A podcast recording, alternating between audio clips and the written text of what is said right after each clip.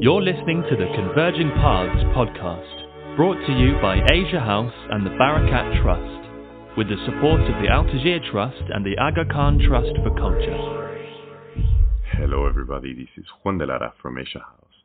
Today, we're very happy to bring you a podcast which is extremely interesting because it's from the point of view of a practitioner, one who has actually been working on site at historical heritage monuments and who can share with us her experience and work shifting societies. Today we have Dr. May al-Ibrashy, who is a conservation architect based in Cairo, who is a graduate of Ain Shams University and SOAS, where she did her MA and PhD. She also established Megawra Built Environment Collective and Al Athar Lina, where she worked preserving heritage of historic Cairo involving the local community. In addition to this, she is an honorary professor of practice at SOAS University in London.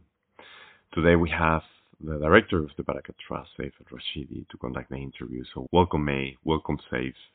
Thanks, Juan, and thank you, May, for being on our podcast series. It's especially a privilege to have you, given that you have a very long relationship with the Barakat Trust and you've worked on Cairo and historic Cairo for so long, and we're very keen to hear your insights. You started a program called Athar Lina. Can you tell us what that means and what it's about? Yes. Thank you, first of all, for having me. It's uh, it is a pleasure because I feel that Barakat have been such an have played such an important role in my path and in my career throughout the years. So it's always a pleasure to contribute to the work. I'm an architect. I specialize in conservation and heritage management. And in 2012, uh, we started an initiative called Athar Lina, which translates as Heritage is Ours. And the point of the initiative was to look at ways of reigniting and strengthening the relationship between people and their heritage, especially in dense historic cities, living cities like historic Cairo. And the point of creating this link and this relationship is not simply because it is their heritage and they have a, a, a, a, they should have connection to it, but also because we believed that if people have a sense of ownership of their heritage, they will be more active in taking care of it and, and safeguarding it. And we also believed that the sense of ownership is derived from benefit. If people benefit, whether spiritually, uh, socially, economically, culturally, from a place they will have a vested interest in taking care of it and making sure that it is preserved. And so we called the initiative Athar Lina and started to investigate ways of creating these links, engendering this sense of ownership through different activities. In historic Cairo, in a neighborhood in the south called Al Khalifa. And what kind of projects you do? And also, can you tell us about some of the ones that have been the most successful? Yes, well, we started in 2012, and for six months we just talked to people. We talked to different types of stakeholders from the community, from uh, the government, uh, from academics, prof- professionals, to ask this question about the relationship between communities and their heritage. And at the end of the six months, through a process that we call participatory research, where different kinds of stakeholders are actively involved in asking the question and finding the answer, we found that we could work in different directions. We found that conservation still continues to be a very important activity. We have a lot of heritage sites that require conservation, but that a site should be conserved and used by the community, whether adapted or used for its original purpose. We also found that the sense of ownership eh, develops at a young age. So we work on heritage education, particularly with children. We then started to work with women and now we've added a component of heritage industries. By heritage industries, I mean any kind of activity inspired by heritage that generates some kind of income. So crafts are heritage industries, conservation is a heritage industry, obviously anything related to tourism, etc.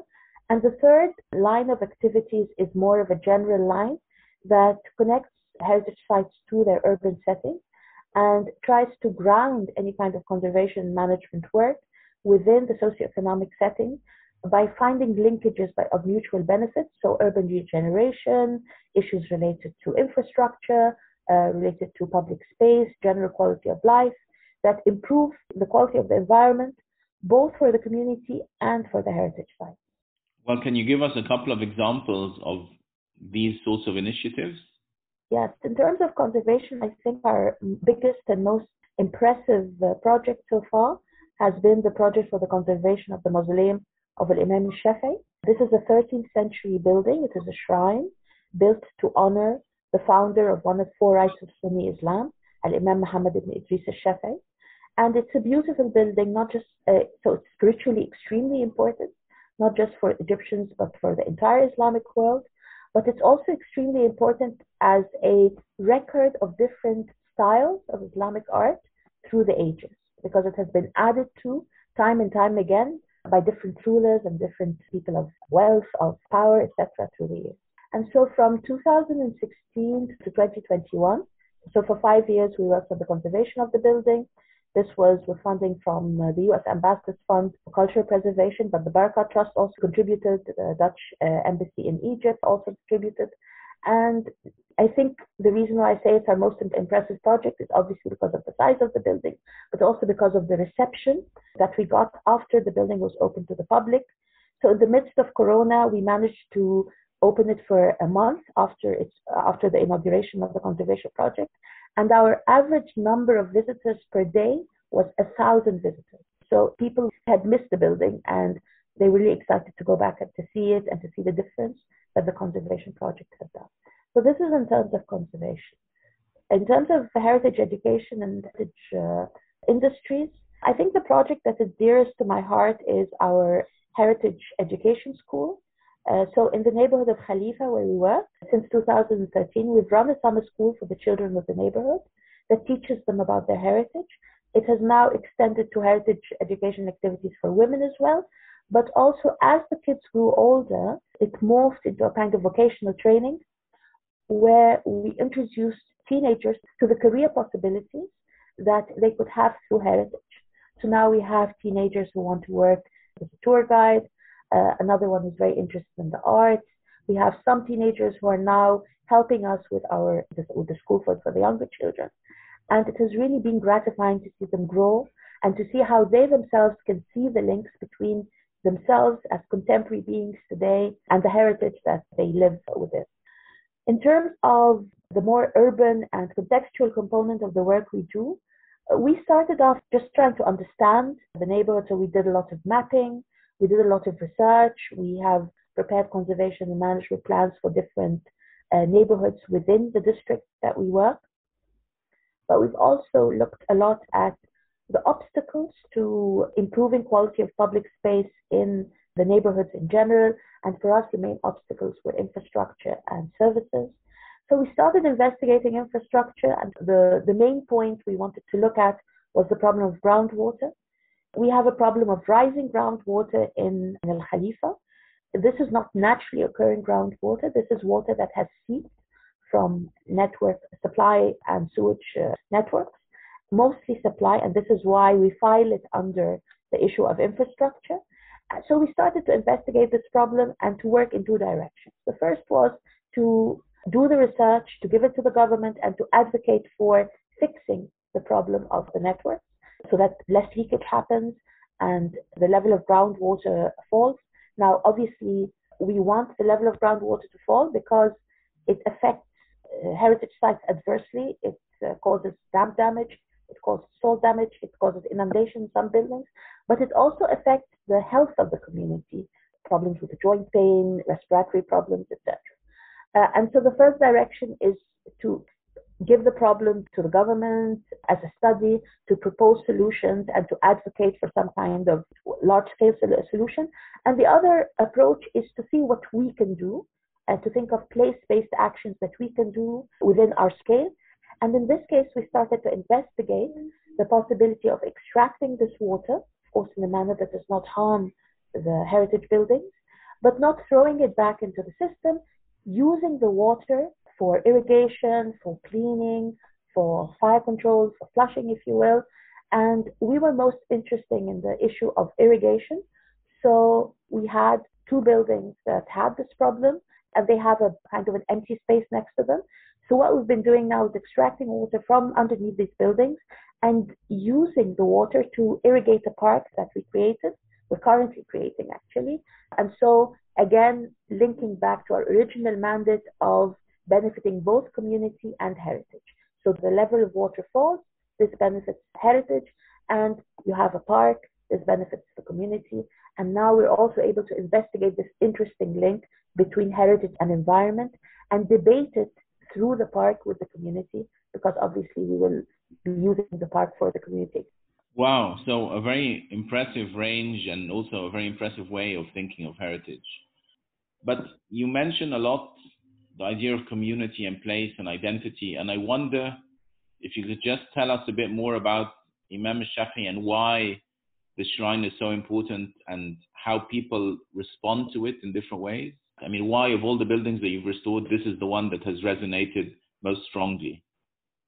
Well, I think I first have to say that I did my master's and my PhD on the history of the cemetery. And cemeteries of Cairo are an extremely special place. They are multifunctional, which means that they're not just places of burial, you also have people living there, you have commercial pockets, and this has been historically the case at least as early as the 9th century. So they're an extremely interesting place to study, but also in the midst of this really busy, bustling city, they are a haven of quiet and calm. And for me, they occupy a very special place in my heart, especially the Southern Cemetery, which is the older of the cemeteries in Cairo. And the Imam Shafi'i is the spiritual center of the Southern Cemetery.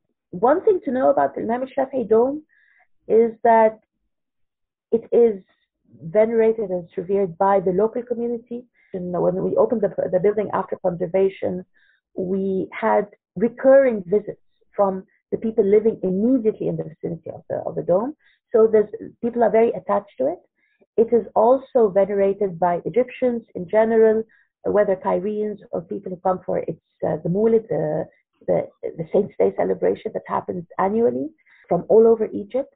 But it also has a very strong following in Asia and Southeast Asia in particular because a lot of the Muslims there are Shafi'i. They follow the Shafi'i rite of Sunni Islam, the Imam Shafi'i's interpretation of the rulings of Sunni Islam.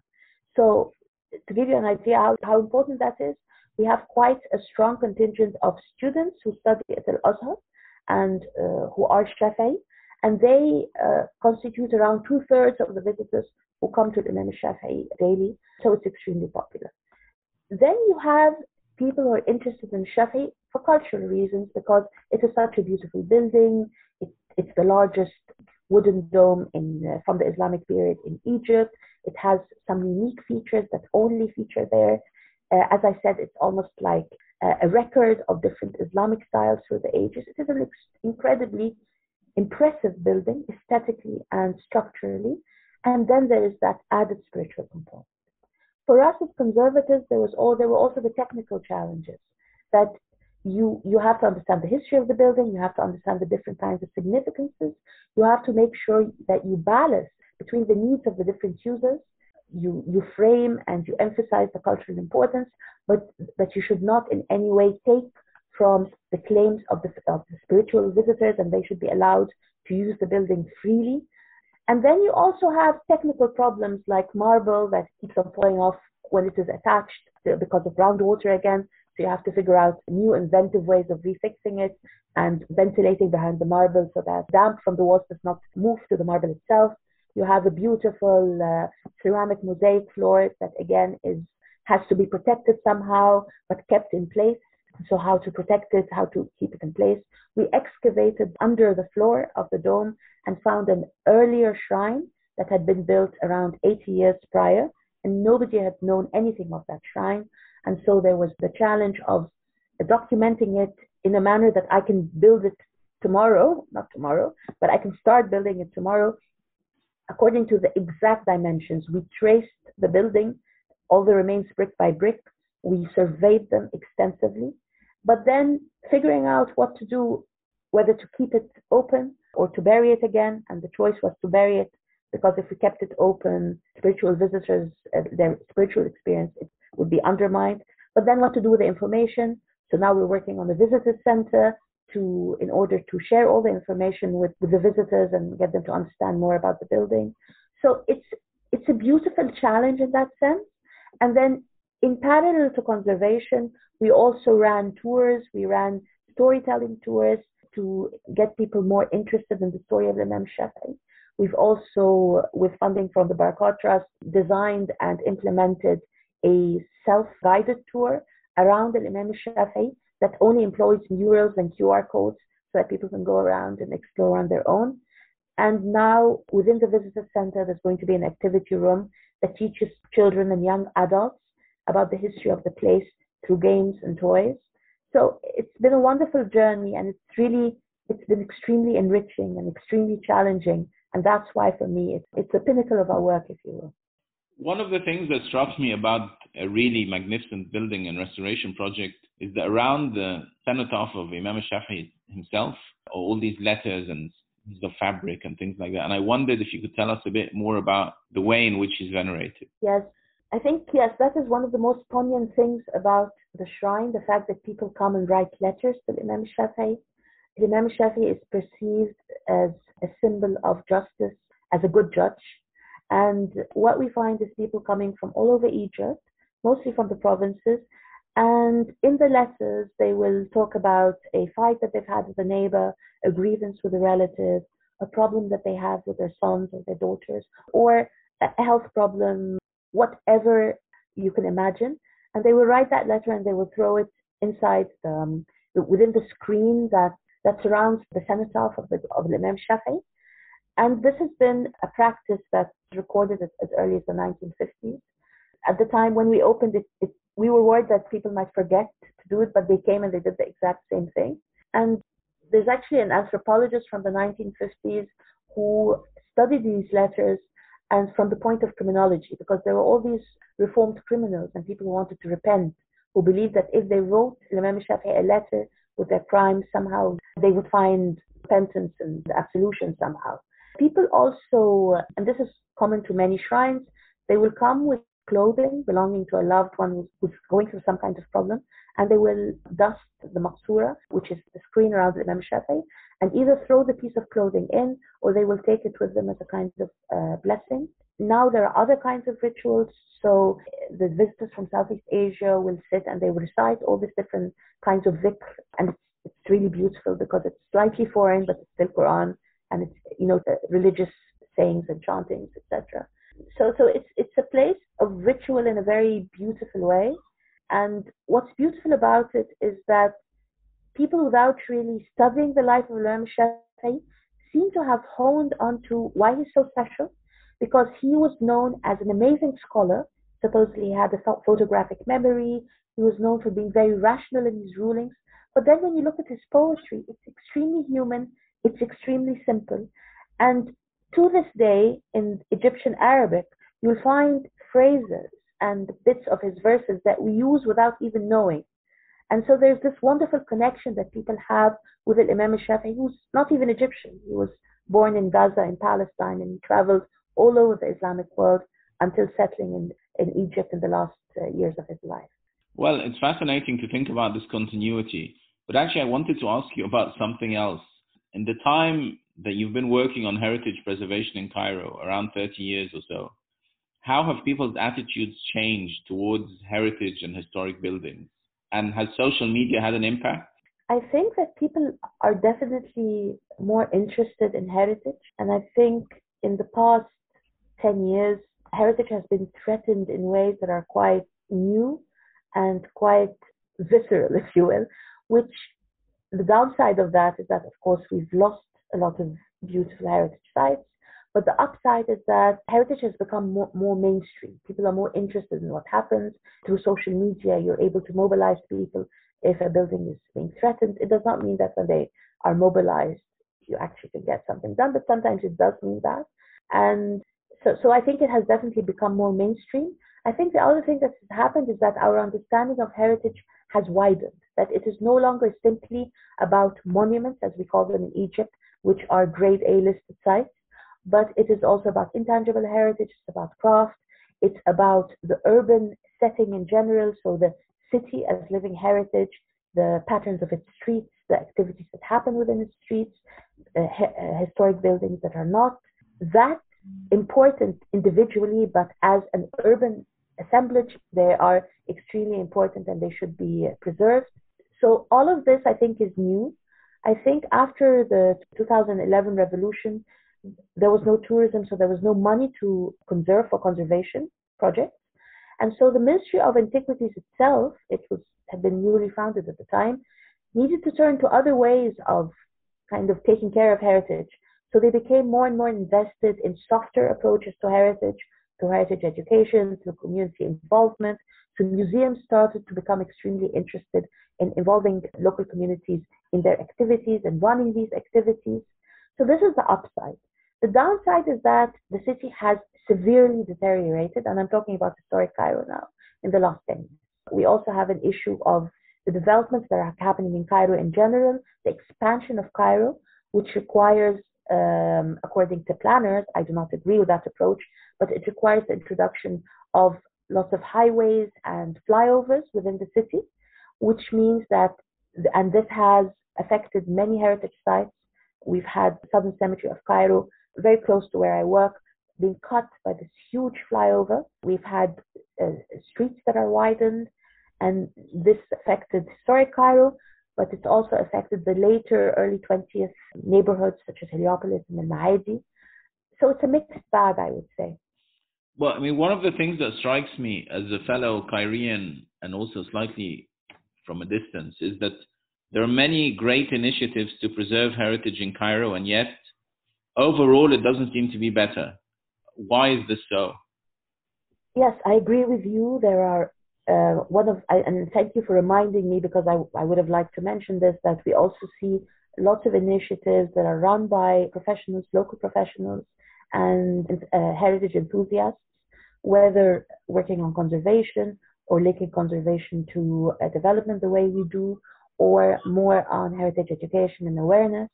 I think the problem is that historic Cairo is huge. Cairo in general is huge, and we can only make a small impact. The only entity that is able to make a real impact is the government, because for me, top on the list of the problems of Cairo is, is the problem of management. And I will speak about historic Cairo because this is where I work and this is what I know more. Historic Cairo suffers from the fact that it is managed by a number of conflicting governmental entities, each with its own agenda. There is no clear mechanism for collaboration and for uh, joint planning between them. And so the result is that it is very difficult to get anything done. We have conflicting laws, we have conflicting regulations, and we have conflicting mandates within the government itself. The only solution is for the government to create a managing body that brings together all these different kinds of entities and so that things can happen faster. The other problem that we have is that I don't think that the government is that convinced of the importance of the communities living in these uh, in these neighborhoods. For years, we've heard terms like historic Cairo is an open air museum. This is of course ridiculous. It is a living, breathing city that will change, and what we need is a clear mechanism for governing this change, for for controlling it, for supervising, so that the city is allowed to develop, people are allowed to live, and at the same time we try and keep our heritage and we keep this continuum of development in a manner that is not that where there's no rupture, there's no destruction the way the way we have it right now. So yeah, I, I think for me the community is key in terms of a partner, but even more important is a change in approach from the state where it starts to uh, develop a more nuanced understanding of our heritage cities and it also starts to develop a stronger understanding of its responsibilities and the complexity of the issues that, that it is dealing with, and the fact that it requires a strategy that is both short term but also long term in, in terms of how to manage these complex settlements. Do you think that might come about? Well, I mean, there are, you know, there are activities right now. There are steps being taken to work quite extensively in historic Cairo. It's starting to happen.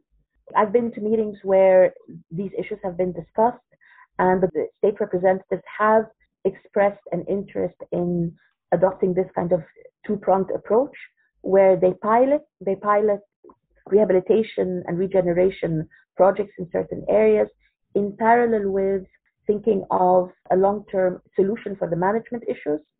But unfortunately, as with all politicians, the short-term solution is much more attractive because you see the result early and a politician's career is never going to last long enough to see the results of a long-term plan for kind of reformulating the, the management uh, of a city. And so the end interest tends to go more into the pilot projects, which are important. But if we do not have clear steps towards resolving the management issues, then it will just be a project among many. It'll just be on a larger scale. Well, what do you think people like you and others can do to help support the state go in the right direction? I think we should continue doing what we do because we have we're more flexible, we can be more experimental. But I think that we should be an integral component of the work that we do should include research and should include education and advocacy. Uh, and the research that we do should be shared with the government. It should be explained to the government. And we should also be willing to support the government technically in the work that it does, which is, by the way, these are all things that we as Athar Lina or Megawra, those environment collectives do. But I also think that something has to happen where people like us who are used to a more flexible way of learning are able to become an integral part of, of what the government does. And that there is a way that members of the younger generation who who have learned, who have studied with us or who have uh, apprenticed with us are able to actually become part of the government and to work the way we do, obviously in a manner that would be much more impactful. So from from our perspective, what we do is we share as much as possible of, of what we learn we train as much as possible and we provide technical support almost always pro bono to the government if needed. So for right now, for example, in the street of Al Khalifa, which is another neighborhood where, where we work, we are providing all the designs to the Cairo Governorate for the renovation of the street, whether paving or facades or infrastructure, free of charge. And we are also providing consultation and services later on and this is the kind of collaboration that we're able to do. Well, it sounds encouraging, and I hope that I hope that the synergy between the non-government entities like yours and, and the government apparatus will indeed resolve some of the long-standing challenges. I mean, you're someone that's always very active and always has great ideas up your sleeve, and I wondered what's next for you. Well, we're right now we've started working on the visitor center for Imam Shafi, this is uh, very exciting for us because it's our first uh, chance to set up a proper visitor center in a site that we have conserved. We're also trying to focus more on institutionalization of knowledge. So as I said, we do a lot of research. Uh, we've we recently started our own line of uh, small publications to share the research that we do. And now we're looking in collaboration with a couple of other entities who work in Cairo.